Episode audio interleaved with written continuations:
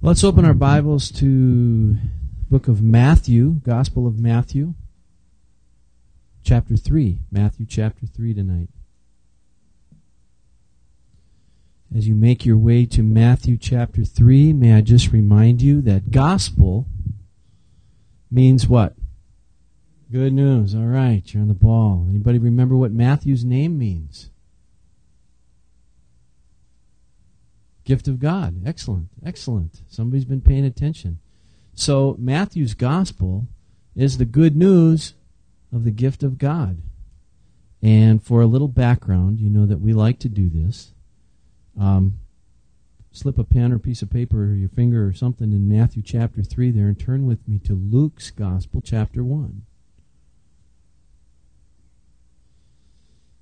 You've heard me say this a thousand times but a thousand and one never hurts.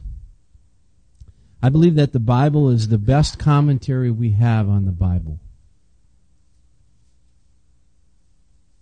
There's a lot of different commentaries out there on the Bible, but I think the Bible is the best commentary that we have on the Bible. So we cross reference things, and that's what I'd like to do tonight. So, um, as you open your Bibles, a couple things I want you to do. I want you to open your heart, be ready to receive from the Lord. I believe God has incredible things for us here tonight. But also, let's uh, let's let's um, open with prayer too, and and just ask the Lord to watch over us tonight and and teach us tonight, Father. It's so important that we hear from you tonight, and um, the opinions of man and 50 cents will buy us a cup of coffee somewhere, Lord, but but your word is priceless, and your word we treasure. We desire to hear from you. So as we go through these scriptures, Lord, we we believe that this is your word. We believe that you preserved it for us and you preserved it for us here tonight. So we come in longing and expectation that you have something specifically for us. So, Lord, just uh, soften our hearts. Help us to receive the seed of your word plant it deep. May may those seeds take root, Lord, in our hearts. May those uh, roots bring forth strong, healthy plants that would bear fruit, and that the fruit would remain. In Jesus' name, Amen. Now, in Luke's Gospel, chapter one, I want to begin with verse fifty-seven. Fifty-seven. Okay. This is the birth of John the Baptist, and it says, When it was time for Elizabeth to have her baby, she gave birth to a son. Her neighbors and relatives heard that the Lord had shown her great mercy, and they shared her joy. Remember, um, we talked about Elizabeth and and uh, the the idea of being barren in these days, not bearing children, having uh, your womb closed, was they believed was uh, was a, almost like a punishment. It was, um, and and so here Elizabeth is in her old age now. She's she gives birth to a son, and and uh, they all looked at that as the Lord had shown her great mercy. They shared her joy, and then it says in verse fifty nine, on the eighth day, they came to circumcise the child, and they were going to name him after his father Zechariah. But his mother spoke up and said, No he is to be called John. No. John, what does your name mean again? God is gracious, right? It's the grace of Jehovah, the grace of Yahweh. He's going to be called the grace of God. They said to her, There's no one among your relatives who has that name. And then they made signs to his father to find out what he would like to name the child. And he asked for a writing tablet. To everyone's astonishment, he wrote, his name is John. And immediately his mouth was opened and his tongue was loose, and he began to speak. And notice what he does. As soon as he begins to speak, it says he began to speak praising God. Isn't that cool? The first thing that came out of Zech's mouth was praise the Lord. That is so cool. The neighbors were all filled with awe and throughout the hill country of Judea, people were talking all about these things. Everyone who heard the, this wondered about it, asking, What then is this child going to be? For the Lord's hand was with him. It's interesting. We've seen um, some amazing things in this last couple of years. We had uh, one incident where a family, some friends of ours, some close friends of ours, and church family, was driving down Highway 41 in a very bad storm when they were passed by somebody just driving insane. And as they went, the car went by them, it lost control and it hit their car, and their car began to spin. Uh, one of their children, um, this family that belongs to our church, one of their children was thrown from the vehicle through the window, went out the side window, and if you can picture this, going down the highway, uh, it was thrown out the driver's side of the car, meaning that by all rights he should have landed in the lane of traffic. But because their car had spun around and was now going backwards, he was thrown out into the ditch. And when the accident was over and everybody was picking up, you know, kind of collecting themselves and collecting their thoughts, they noticed one of the children was missing as they went looking for him he came walking back up the ditch, and and uh, had he been thrown out into the other side of the road, he would have been in traffic. And I mean, uh, little Jordan, his name is, um, you know, came walking back to the car. They took him by ambulance to the hospital. He had a bunch of staples in his head, and he was pretty banged up, but he was okay. And I was wondering this same thing. Uh, you know, I wonder what this child's going to be. Obviously, God has a plan for Jordan.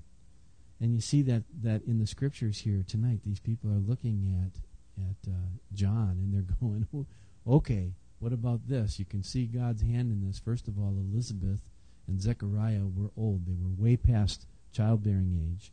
God gives them a son, and and because if you remember when the angel came to Zechariah and told him how it was going to come to be, because Zechariah didn't believe that that was possible, he was struck dumb. And, and so it wasn't until he wrote on the notepad, his name will be John, that he began to speak again. But it's obvious that the Lord's hand is on him. And I know that each one of you, as I look out here tonight, each one of you is a book. And each one of you could tell me a dozen stories of the same types of things that have happened to you, and some of them very recently, where you know God's hand was on you. Well, listen to this. His father, it says in verse 67, his father Zechariah was filled with the Holy Spirit, and he prophesied. Praise be to the Lord, the God of Israel, because he has come and he has redeemed his people.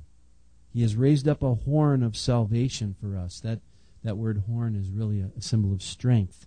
He has raised up a horn of salvation for us in the house of his servant David, as he has said through the holy prophets of long ago. Now, notice how many times we see in the scripture where in the New Testament people put their faith in what God said in the Old Testament. And we're going to see that a lot in Matthew's gospel. Matthew continually tells us this was done in order to fulfill that which was spoken of by the prophet, and so on and so forth.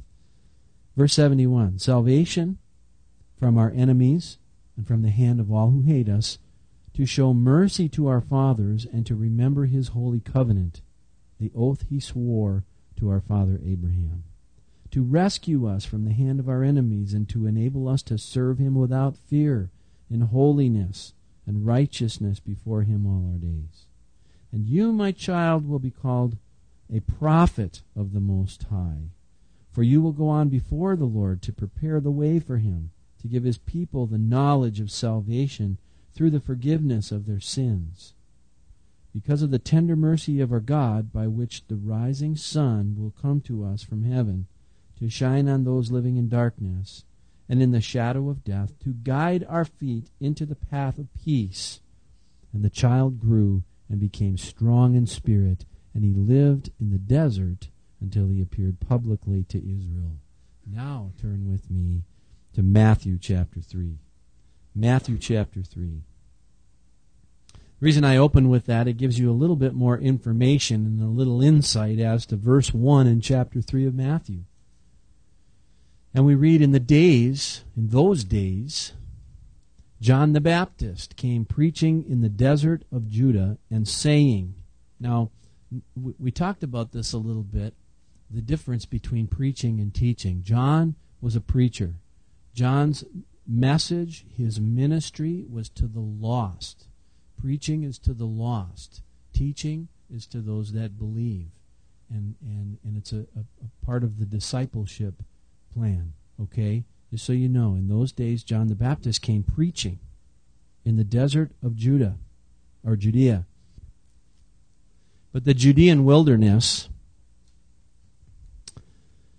was about 15 miles north of Jericho, and so that map might come in a little handy for you. You can see where Jericho is on that map, and um, about 15 miles north of Jericho, and it con- continues all the way down to the Dead Sea, and then it extends back into the Jerusalem hills.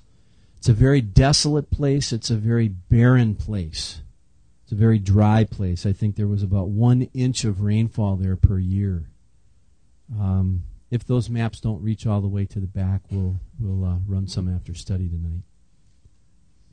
But just so you know, it's a this is a place where uh, the temperatures got to about 120, 125 degrees and dry, and here comes John in those days. He came preaching in the desert of Judea and saying, Repent, repent, for the kingdom of heaven is near. Now, if you remember, one of the themes that we talked about, we were going to we were going to hit all the way through Matthew's gospel is the kingdom of heaven. And let me just tell you the kingdom that he's talking about. When Jesus taught his disciples to pray in Matthew chapter 6, one of the lines in the prayer went like this Thy kingdom come, thy will be done on earth as it is in heaven.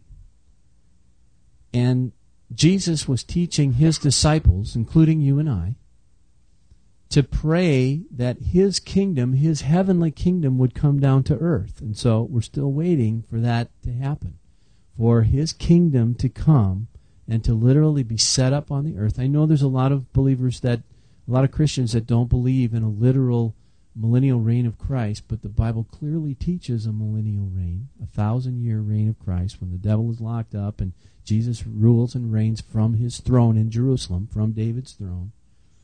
And from there uh, in, on into the New Jerusalem. But in those days, John's preaching about the kingdom and he's saying, Repent. The idea is to, to turn around, to ch- have a change of heart, a change of mind change direction, a radical change in your thinking. This was John's message. His message was repentance and the kingdom of heaven is near. This is he who was spoken of through the prophet Isaiah. Now, Matthew tells us, and, and I want you to understand Matthew's gospel. Remember, it's the presentation of Jesus as king, as Messiah. So Matthew is writing of John, who is the forerunner to Jesus, and he's saying he's going to come to proclaim this kingdom and this king, this Messiah Jesus. His kingdom will be realized when his will is done on earth like it is in heaven. That's the whole idea. So, so Matthew mentions the kingdom in one form or another. He mentions the kingdom 51 times in this gospel. So it's a major theme, the kingdom the kingdom. Now, this is he who was spoken of through the prophet Isaiah. And then he quotes from Isaiah chapter 40 and verse 3. Listen, a voice of one calling in the desert, prepare the way for the Lord, make straight paths for him. Now, keep your place there just for a second. Turn over to John's gospel. Okay, we've got the four gospels there Matthew, Mark, Luke, John. So take a right hand turn, John chapter 1. And I want you to look at verse 19. John chapter 1 and verse 19.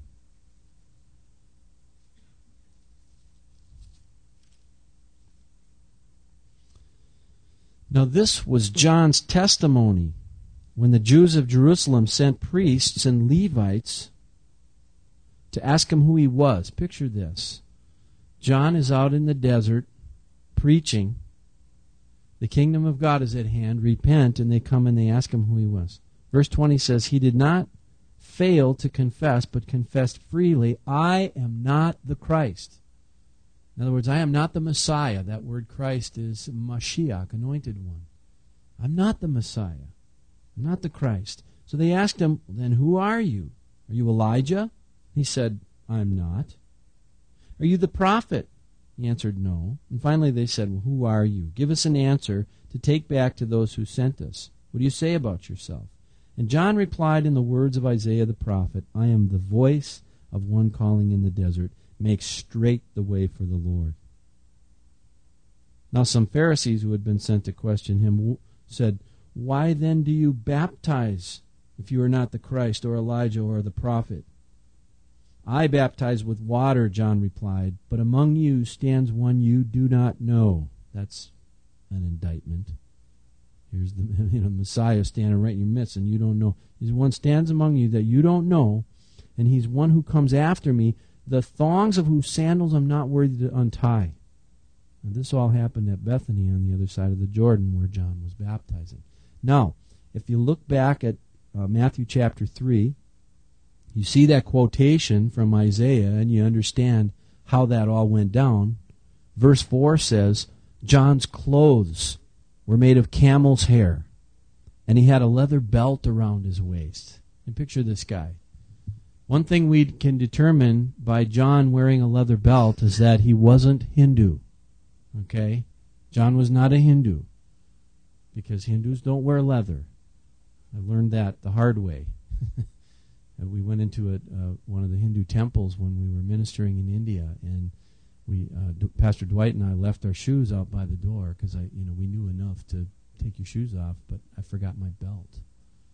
And uh, boy, you want to see somebody have a fit. Uh, this priest, and of course, I couldn't tell what he was saying, you know, and I'm I'm just thinking, you know, wow, you know, if you have to defend your God like that. And I mean, if somebody can cut your God up into strips and make belts out of them, that should be a clue, right? That should be a clue. Uh, but uh, nevertheless, he had to burn incense all day long to make up for me having my belt on in his temple. Anyway, John wore a leather belt. His food was locust and wild honey. Um, wow. It's kind of a lot of carbs. I don't know. People went out to him from Jerusalem and all Judea and all the whole region of the Jordan, confessing their sins. They were baptized by him in the Jordan River. Now, don't you ask yourselves why? What was it what was it that drew those people to John and this ministry? I mean, think about this. this is kind of bizarre. Here's this guy preaching in the wilderness, and he, I mean, he's been living out there. You know, the scriptures say he lived out there until his public ministry came. You know, so you can imagine he kind of looked a fright, and you know, locusts in his beard, and you know, honey, and you know. But I want you to turn with me this time to Luke's Gospel, chapter seven, because Jesus gives us a clue. Jesus, first of all, he, he puts it to the people as a question, but look at Luke chapter 7 and verse 18. Luke chapter 7, I'm going to start with verse 18.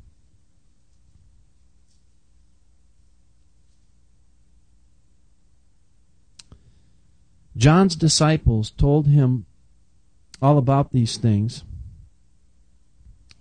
Calling two of them, he sent them to the Lord to ask. Now, this is John the Baptist is in prison, okay, and he sends his disciples. John's disciples told him what was going on, okay.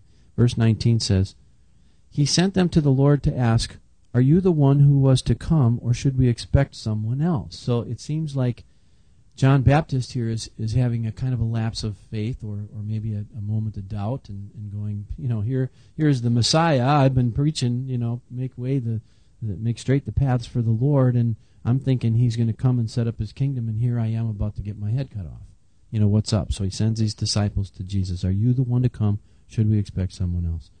When the men came to Jesus, they said, John the Baptist sent us to you to ask, Are you the one who was to come, or should we expect someone else? At that very time, Jesus cured many who had diseases, sicknesses, and evil spirits, and he gave sight to many who were blind So he replied to the messengers, Go back and report to John what you have seen and heard. The blind receive sight, the lame walk, those who have leprosy are cured, the deaf hear, the dead are raised, and the good news is preached to the poor. Blessed is the man who does not fall away on account of me. Now take note of that because the disciples all thought that Jesus was going to set up his kingdom right then, right there. They had no idea that there would be a couple thousand years between Jesus coming the first time and the second time and setting up his kingdom. They were looking for him to say, and he said, Blessed is the man who does not fall away on account of me. Okay? Verse 24. After John's messengers left, Jesus began to speak to the crowd about John. Now, I want you to get Jesus' take on John the Baptist. This is Jesus' take on John the Baptist. What did you go out into the desert to see? A reed swayed by the wind? If not, what did you go out to see? A man dressed in fine clothes? No. Those who wear expensive clothes and indulge, indulge in luxury are in palaces. But what did you go out to see? A prophet? Yes, I tell you, and more than a prophet. This is the one about whom is written, I will send my messenger ahead of you. You will prepare your way, who will prepare your way before you. I tell you, among those born of women there is no greater than John, yet the one who is least in the kingdom of God is greater than he. Hmm. All the people, even the tax collectors, when they heard Jesus' words, acknowledged that God's way was right because they had been baptized by John. But the Pharisees and the experts in the law rejected God's purpose for themselves because they had not been baptized by John. To what then can I compare the people of this generation? What are they like? They are like children sitting in the marketplace and calling out to each other, We played the flute for you, and you did not dance. We sang a dirge, and you did not cry. For John the Baptist came neither eating bread nor drinking wine, and you say, He has a demon. And the Son of Man came eating and drinking, and you say, Here is a glutton and a drunkard, a friend of tax collectors and sinners. But wisdom is proved right by all her children.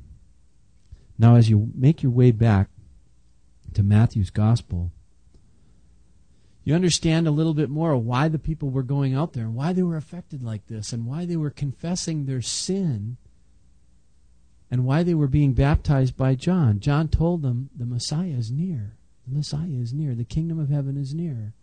Repent. Turn around. Listen. Verse 7 says, well, it, it goes on to say, confessing their sins, they were baptized by him in the Jordan River. And then verse 7 goes on to say, but when he saw many of the Pharisees and the Sadducees, and you can do this study on your own on the backside of that same handout that I gave you, there's a little study on the Pharisees and, and the Sadducees and some of the other sects that uh, that we deal with, the Zealots and the um, Herodians and the Essenes. Um, but anyway, when John saw many of the Pharisees and the Sadducees coming to where he was baptizing, he said to them, You brood of vipers. Now, I want you to understand that's that's not. Uh, I'm sure he didn't learn that from Dale Carnegie. I mean, this is not how you win friends and influence people by calling the by calling the religious leaders and the political leaders of the day brood of vipers. What that means is you, came from a snake egg. That's where you were hatched. Don't tell me that your father is Abraham. You're the son of you're the sons of snakes. Okay, so John's not not uh, going out for a popularity contest here. He says to them, "You brood of vipers, who warned you to flee from the coming wrath? Produce fruit in keeping with repentance." Now, the fruit that comes from repentance if you want to do a little side study on this and you want to see, uh, you know, some, uh, we're going to get into a little bit about producing good fruit here. Galatians chapter 5, verses uh, 16 through 26. Um, what, it, what Paul does in writing this letter to the church in the province of Galatia is he tells he, he gives a, a contrast between the works of the flesh and the fruits of the Spirit. John says to these this brood of vipers, he says, produce fruit in keeping with repentance. In other words, turn from your sins, turn from your wicked ways, turn to God. And do not think you can say to yourselves, We have Abraham as our father. I tell you that out of these stones God can raise up children for Abraham. Wow, that's harsh. But you know, John the Baptist is calling a spade a spade here. He's not pulling any punches. The axe is already at the root of the trees, and every tree that does not produce good fruit will be cut down and thrown into the fire. Now, this is pretty incredible. This is an incredible study because John is telling those who are in charge, the scribes, the Pharisees, those who are um, those who are in charge of, of co- even copying the law. Now, they know their stuff. Th- th- these are incredible insults to them. But he says, it's about the fruit. What are you producing? What are you producing? Good fruit is produced by the working of the Holy Spirit in our lives. They were rejecting Jesus, and by doing so, they were rejecting the Holy Spirit. They were rejecting the Father. They were rejecting the Son. They were rejecting the Spirit. And he says, the axe is already at the root of the trees. And every tree that doesn't produce good fruit will be cut down and thrown in the fire. Verse 11 I baptize you with water for repentance, but after me will come one who is more powerful than I, whose sandals I am not fit to carry. Do you see the humility in John Baptist's ministry? I like that because I see a lot of arrogance in men's ministries today. And um, when I think of Jesus' words that we just read in Luke chapter 7, when he said that those born of woman, women, there were none greater than John the Baptist. None greater than John the Baptist. I'm going, wait a minute. His ministry, if you if you look through the scriptures, you can search with a fine tooth comb and you will never find among the ministry of John the Baptist, you will not find one miracle. You will not find one supernatural work that John the Baptist did. Do you know what John the Baptist's whole ministry was? Pointing to Jesus. Pointing to Jesus. Pointing to Jesus. And Jesus said, There's none greater. That's what I want to do. I want to point to Jesus. Look at the humility. I'm not willing I'm not I'm not worthy to, to carry his sandals. He will baptize you with the Holy Spirit and with fire. Now, the baptism of the Holy Spirit, this is kind of sad to have to bring this up, but the baptism of the Holy Spirit has been uh, tied to uh, a, a, lot of, um, for lack of a better term, foolishness, unbiblical, unscriptural things. The baptism of the Holy Spirit, the baptism of fire. Somebody asked me recently what the baptism of the Holy Spirit was, and the first thing I thought of was if you turn with me for a second to John, John's Gospel, in chapter 7. The first time that anything was mentioned, this was before the Holy Spirit was poured out at Pentecost. This was before um, men had experienced uh, any of the, the gifts of the Holy Spirit, but it says in verse 37, John 7 and verse 37, they were celebrating the, the feast, um, the Feast of Tabernacles. Okay, that was a they were celebrating the, the wilderness wanderings. Um, and it says in verse 37 On the last and greatest day of the feast, Jesus stood and said in a loud voice, If anyone is thirsty, how many is anyone? Is it pretty inclusive? Anyone. If anyone is thirsty, let him come to me and drink. And whoever believes in me, now that's the key, you guys. That was the key in John chapter 3 when Jesus was talking with Nicodemus. The key is faith in Jesus. He says, Whoever believes in me, as the scripture has said, streams of living water will flow from within him. And then in his narrative, John says in verse 39, By this he meant the Spirit whom those who believed in him were later to receive. Up to that time, the Spirit had not been given since Jesus had not yet been glorified. So, the idea of being baptized in the Holy Spirit, baptized, when I, when I baptize uh, people or I do teachings on baptism, there's a little, um, there's a little exercise that I usually do, and I, I take a glass and I take a pitcher of water, and I have the pitcher of water just filled and and I'll begin to pour water into that glass, and I'll say, you know, when when you first come to Christ, that spiritual birth takes place when you first put your faith in Jesus. You're sealed with the Holy Spirit. In other words, everything that everything that makes up uh, the chemicals that make up H2O or water, everything that you need is is in this glass. Now I've poured from the pitcher to the water as a as a sign of you know you've put your faith in Jesus. You're sealed by the Holy Spirit. Paul tells us in Ephesians. But then I keep pouring and I say in John chapter 7 Jesus said, "Come to me and drink. Come to me and drink. If you're thirsty, come to me and drink." He is our source. He is the source. And so we, we, we come and, and we learn of Him. And we develop a relationship with Him. And I just keep pouring until that water fills the glass. But I don't stop when it fills the glass. I keep pouring it until it comes out the top and it starts running all over the floor. And people are kind of going, oh, you know what?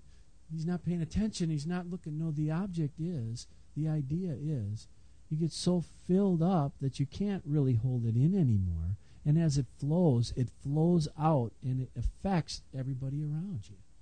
And that's what Jesus is talking about. The baptism of the Holy Spirit. Some people have made that into a one time deal. It's not a one time deal. It's a constant drinking, it's a constant filling up, and it's a constant overflowing.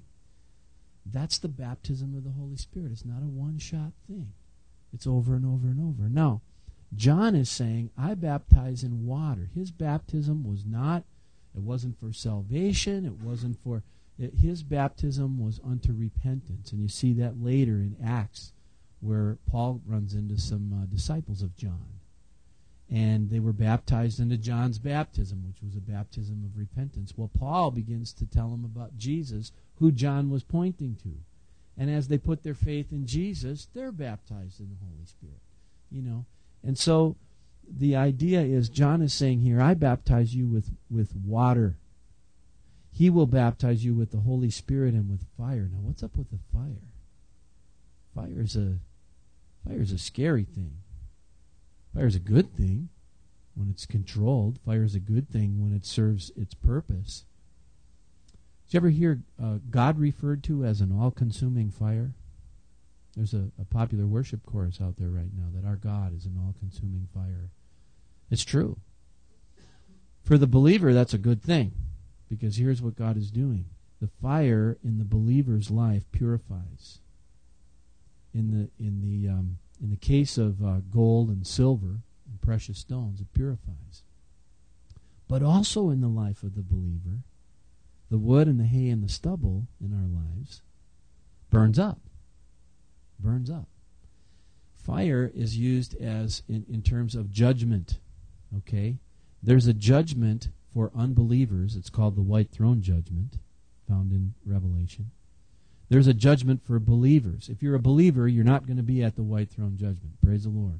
That's for the unbelievers. Uh, remember what I said. Um, born twice, die once. Born once, die twice. Okay? The white throne judgment is referred to as the second death. That's for people who aren't born again. For those who have been born spiritually, who have put their faith in Jesus, there's only one death. Then the judgment. Okay? But the judgment that takes place for believers, I want to take you there for a second. Just turn to 1 Corinthians. Um, after the gospel, you'll after the gospels, Matthew, Mark, Luke, John, you'll run into Acts and Romans. And then 1 Corinthians chapter 3. I want to show you this just as we're talking about fire, and then we'll get back into Matthew and cruise for a while. Fire as judgment. Look at verse 10 in 1 Corinthians 3. By the grace God has given me. Remember, this is the Apostle Paul writing to the church in Corinth. He says, By the grace God has given me, I laid a foundation as an expert builder, and someone else is building on it. But each one should be careful how he builds, for no one can lay any foundation other than the one already laid, which is Christ Jesus. You understand? That's that's non-negotiable, you guys. faith in Jesus Christ is the foundation. If your faith is not in Jesus Christ, you have no foundation. You won't understand a thing I'm saying. Um, verse 12 If any man builds on this foundation, now look at, he's going to look at some building materials here. If any man builds on this foundation, which is Christ, using gold, silver, costly stones, wood, hay, or straw, his work will be shown for what it is, because the day the day that that is uh, the the day of the Lord. Um, Second Peter three talks about the day of the Lord. Uh, we went through a whole study on that. It's a it's an awesome study, the, the judgment day of the Lord. The day will bring it to light.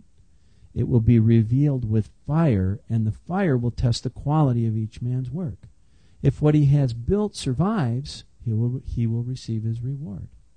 If it is burnt up, he will suffer loss. But notice the end of the verse.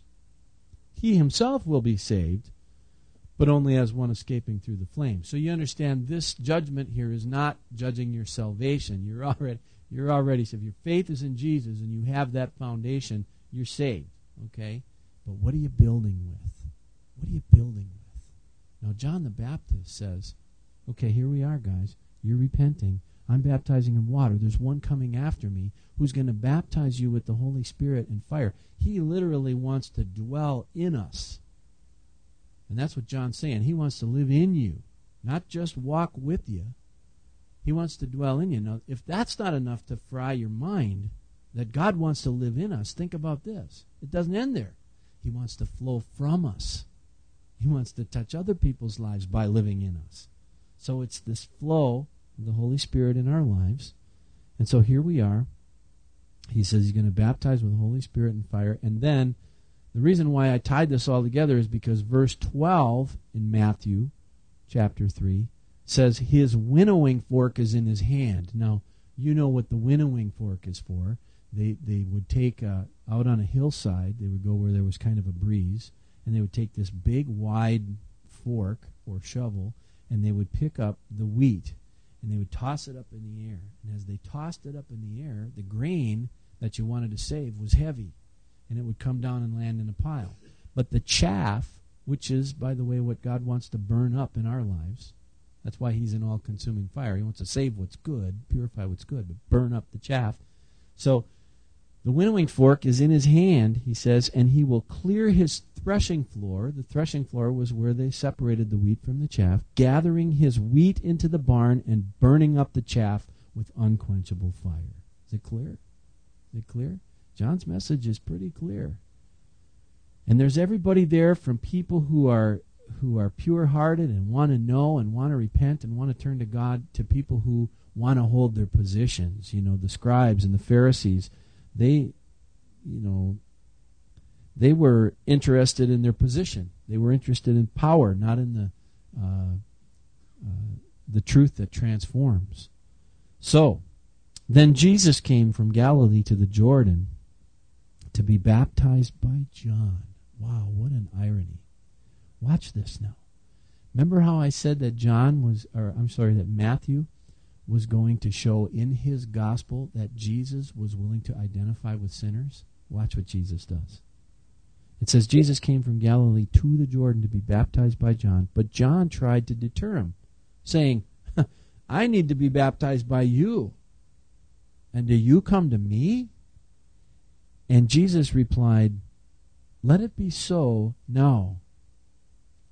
It is proper for us to do this to fulfill all righteousness. And then John consented.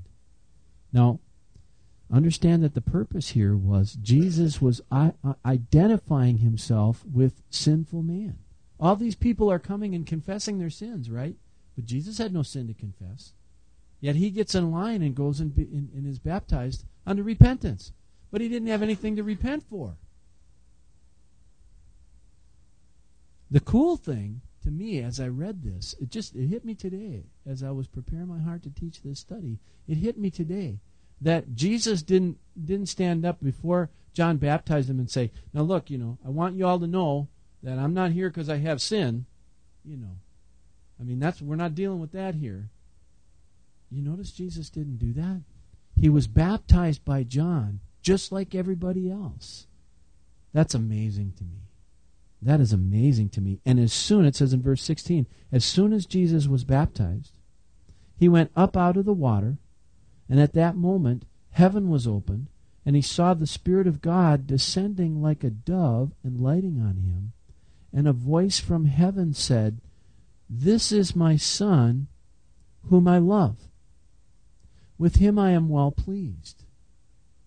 The testimony of the Father. Here you see the Trinity present at the baptism of Jesus. You see, Jesus, as he's going into the water to have John baptize him, you see the Spirit descending bodily in the form of a dove. And then the Father speaks out and says, This is my Son, whom I love.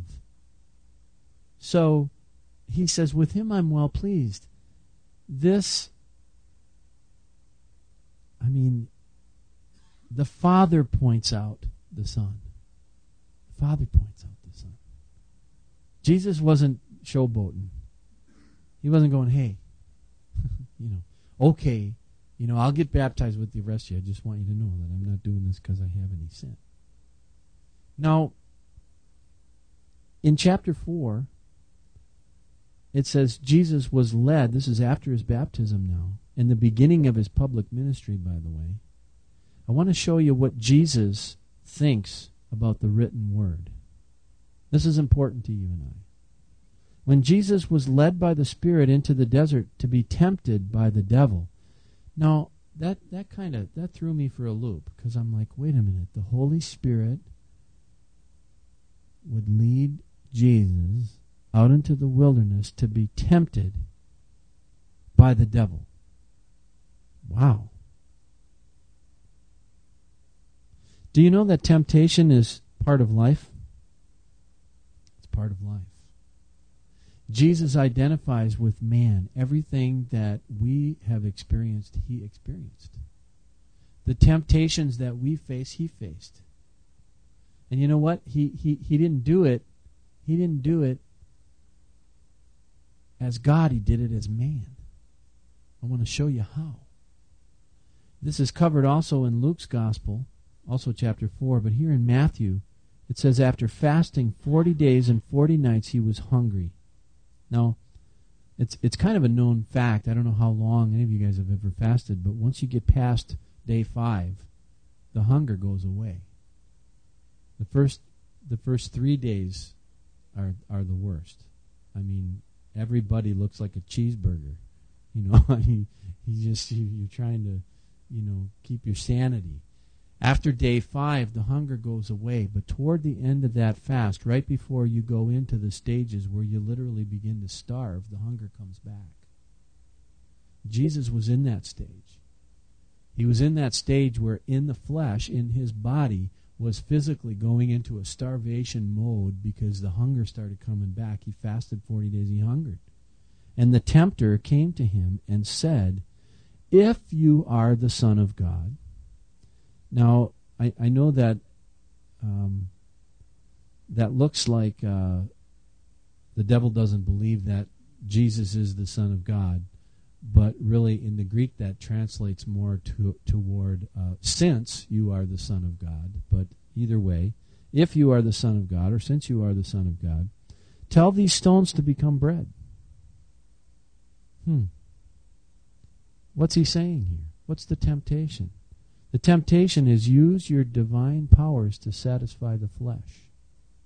That's the temptation. And Jesus could have done that. He could have done that. If he can turn the stones into worshippers, which he said would happen, remember when, at the uh, triumphal entry when they, they told him, hey, keep your disciples quiet, tell them to be quiet. He said, well, if they're quiet, the stones will cry out. You know, so if the rocks could become worshippers they, it could certainly become bread. I mean, that was nothing for Jesus. But look at what he says, and look at how he responds. Because if you under if you understand uh, if you understand this, it will help you to discern a lot of the foolishness that's going on these days in the church in the name of the Lord. People using divine powers or claiming to use divine powers to satisfy the flesh. Jesus said, No, I'm not going to do that. And I want you to use that as your litmus test. If you can't picture Jesus doing something, it's a pretty good idea that you should stay away from it. You know, when I see some of the weird things that are going on in Christian circles, in the name of the Holy Spirit, you know, people barking like dogs and flopping on the floor like a fish. I see those things. I can't picture Jesus doing that. To me, it's very simple. It's not the Lord. Simple. Case closed. But look at how he responds. Jesus answered, It is written. What does he do? He uses the written word of God. There's power in the word of God. But Jesus doesn't use some divine power and turn the turn the uh, stone into bread. He says, It is written, man does not live by bread alone, but by every word that comes from the mouth of God. Attention to himself. Never. He didn't do it. He simply uses the word of God. Then, verse 5 the devil took him to the holy city. And that's not Rome, by the way, you guys. That's Jerusalem. I know that Rome is, is usurping those titles that were reserved for Jerusalem. Jerusalem is Jerusalem in the Bible. Israel is Israel in the Bible. Babylon is Babylon. You understand? And and at this point, I, I mean, we live in a crazy world. We live in a time of great deception, and uh, and we're seeing a lot of things coming out of Rome right now uh, claiming themselves to be the holy city and all that. But this one, when when it says the devil took him to the holy city, he's talking about Jerusalem, and he had him stand on the highest point of the temple, and that's how I know that because the temple wasn't in Rome; it was in Jerusalem. If you are the devil, uses Scripture. I'm amazed at how many times I find people twisting God's word. Some unintentionally, some intentionally, some very intentionally, some for their own gain. But I want you to know that the devil uses scripture. And he says, it is this is the devil speaking now. It's written that he will command his angels concerning you and they will and they will lift you up in their hands so that you will not strike your foot against a stone. And Jesus answered him, It is also written, Do not put the Lord your God to the test. Hmm. Something that doesn't line up all the way from Genesis to Revelation is not the right interpretation. You understand? Somebody starts pulling something out of its context to say, let me give you an example. This is kind of a crazy example, but I remember talking to some guys who were having a real hard time uh, quitting smoking dope. And it is good. And they thought, ha, got him now. We got him now. Now what's he going to say? And I said, okay, every herb, every plant is good, right? They said, yeah. I said, all right, well, let's go pick some mushrooms. I got some mushrooms that grow out in my woods, and I don't want you to pick out just the edible ones. I want you to just eat them all. Well, we're not going to do that. Why not? Because some of them are deadly. Well, but God made them all, and they're all good. You see where I'm going with this? To, to pull something out of its context and say, or you got the person that says, well, it's all natural. It's all natural. It must be good. And I'm going, yeah, so is lightning. So is snake venom. It's all natural. You don't want to ingest it, but it's all natural. And the devil says, you know, here's here's what's written, and the Lord says, no, here's what's written. And I want you to understand when you see somebody twisting whose signature is twisting the scripture, you know whose signature is on that. In verse 8 again, the devil took him to a very high mountain, and he showed him all the kingdoms of the world and all their splendor. All this I will give you, he said, if you will bow down and worship me. And Jesus said to him, Away from me, Satan, for it's written, Worship the Lord your God and serve him only. Now, there's something interesting about this portion of Scripture. Jesus again resists, and I want you to know that James tells us in, in James 4 7, it says, If you resist the devil when he's tempting you, he'll flee. You don't have to freak and flee, he'll flee. There's one sin that the scriptures tell us over and over get your track shoes on, and those are sexual sins. Get your track shoes on when you're in that situation because it's much too strong for you. The pull is too strong. Get out of there. Just like Joseph did.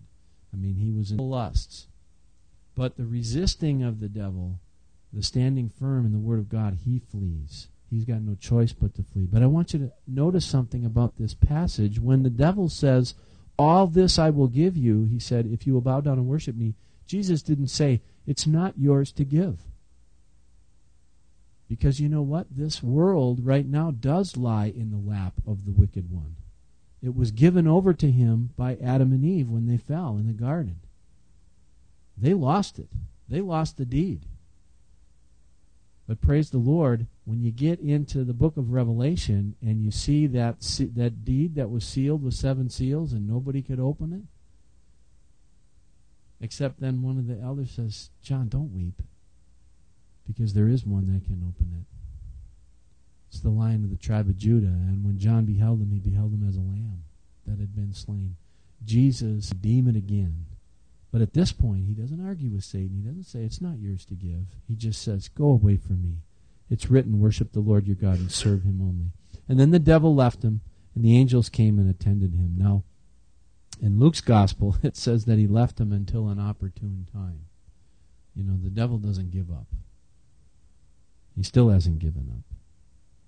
So when Jesus heard that John had been put in prison, he returned to Galilee, leaving Nazareth. He went and lived in Capernaum, that's up on the north shore of the Sea of Galilee. It's still there. In fact, when we were walking into Capernaum one time we were there, I saw a sign on the entrance of the to the to the gate that said uh, Jesus' hometown. I thought, Jesus' hometown, where'd they get that? Well, this is where they get that. Uh, everybody's claiming um, where Jesus walked. But anyway, he left Nazareth, went to live in Capernaum, said by the prophet Isaiah. Now, here again, Matthew goes back to the Old Testament and quotes Isaiah Land of Zebulun, land of Naphtali, and the way to the sea along the Jordan, Galilee of the Gentiles. The people living in darkness have seen a great light. Those living in the land of the shadow of death, a light has dawned. And from that time on, Jesus began to preach, Repent, for the kingdom of heaven is near. And then he calls the first disciples. He calls the first disciples. As Jesus was walking beside the Sea of Galilee, he saw two brothers, Simon called Peter and his brother Andrew. And they were casting a net into the lake, for they were fishermen. Come, follow me, Jesus said, and I will make you fishers of men. You'll understand that as we go on in this gospel. At once they left their nets and followed him. Amazing. Going on from there, he saw two other brothers, Father Zebedee, preparing their nets, and Jesus called them, and immediately they left the boat and their father and followed him. You know, this is what makes a great disciple. One that when Jesus calls, they're just happy to follow. Happy and humble. Drop what they're doing, follow Jesus. Well, verse 23 says, Jesus went throughout Galilee, teaching in their synagogues, preaching the good news of the kingdom, and healing every disease and sickness among people. News about him spread all over Syria. And people brought to him all who were ill with various diseases, those suffering severe pain, the demon possessed, those having seizures, and the paralyzed, and he healed them. Large crowds from Galilee, Decapolis, Jerusalem, Judea, and the region across the. I can't imagine what it would have been like to watch Jesus and the compassion that he had on the sick. And as we go through this gospel, it's an amazing thing. I want you to read ahead for next week. I want you to look at Matthew chapters 5 through 7. It's known as the Sermon on the Mount. We're going to look at the Sermon on the Mount, Lord willing, next week. And um, until then, let's close with a word of prayer. Father, thank you so much for the privilege of being in your word tonight. I thank you so much that you reveal yourself to us. Everything that you want us to know about you, you equip us, Lord. You equip the saints to do the work of the ministry. And I thank you, Father. Thank you for your Holy to seek you, to ask, to knock, to spend time with you daily in the big things and the little things. And I pray, Lord, that you'd have the last word. So as we leave this place, Father, help us to take what we've learned tonight and help us to live it. Help us to shine your word all about. There's a lost and dying world out there, Lord, and they really need to hear the gospel. So we pray for boldness and strength, courage, Lord, just to just to be good ambassadors. In Jesus' name. Amen.